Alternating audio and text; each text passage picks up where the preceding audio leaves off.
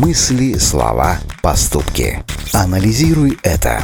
Измени свою жизнь с помощью популярной психологии.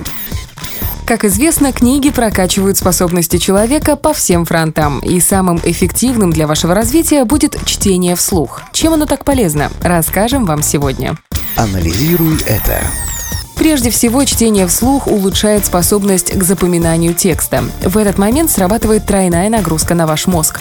Он поглощает визуальную и аудиальную информацию, а также считывает мышечную реакцию движения языка и губ. Благодаря этому процесс усвоения происходит гораздо быстрее, чем если бы вы читали про себя. По такому же принципу работает и пополнение словарного запаса. Зачастую при мысленном чтении мы игнорируем незнакомые нам слова и на них не отвлекаемся. Однако произнесенные вслух они вызывают некий дискомфорт.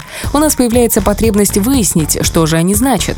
Добавьте к этому улучшение дикции и получите полный набор плюсов по развитию речи и вашей эрудиции.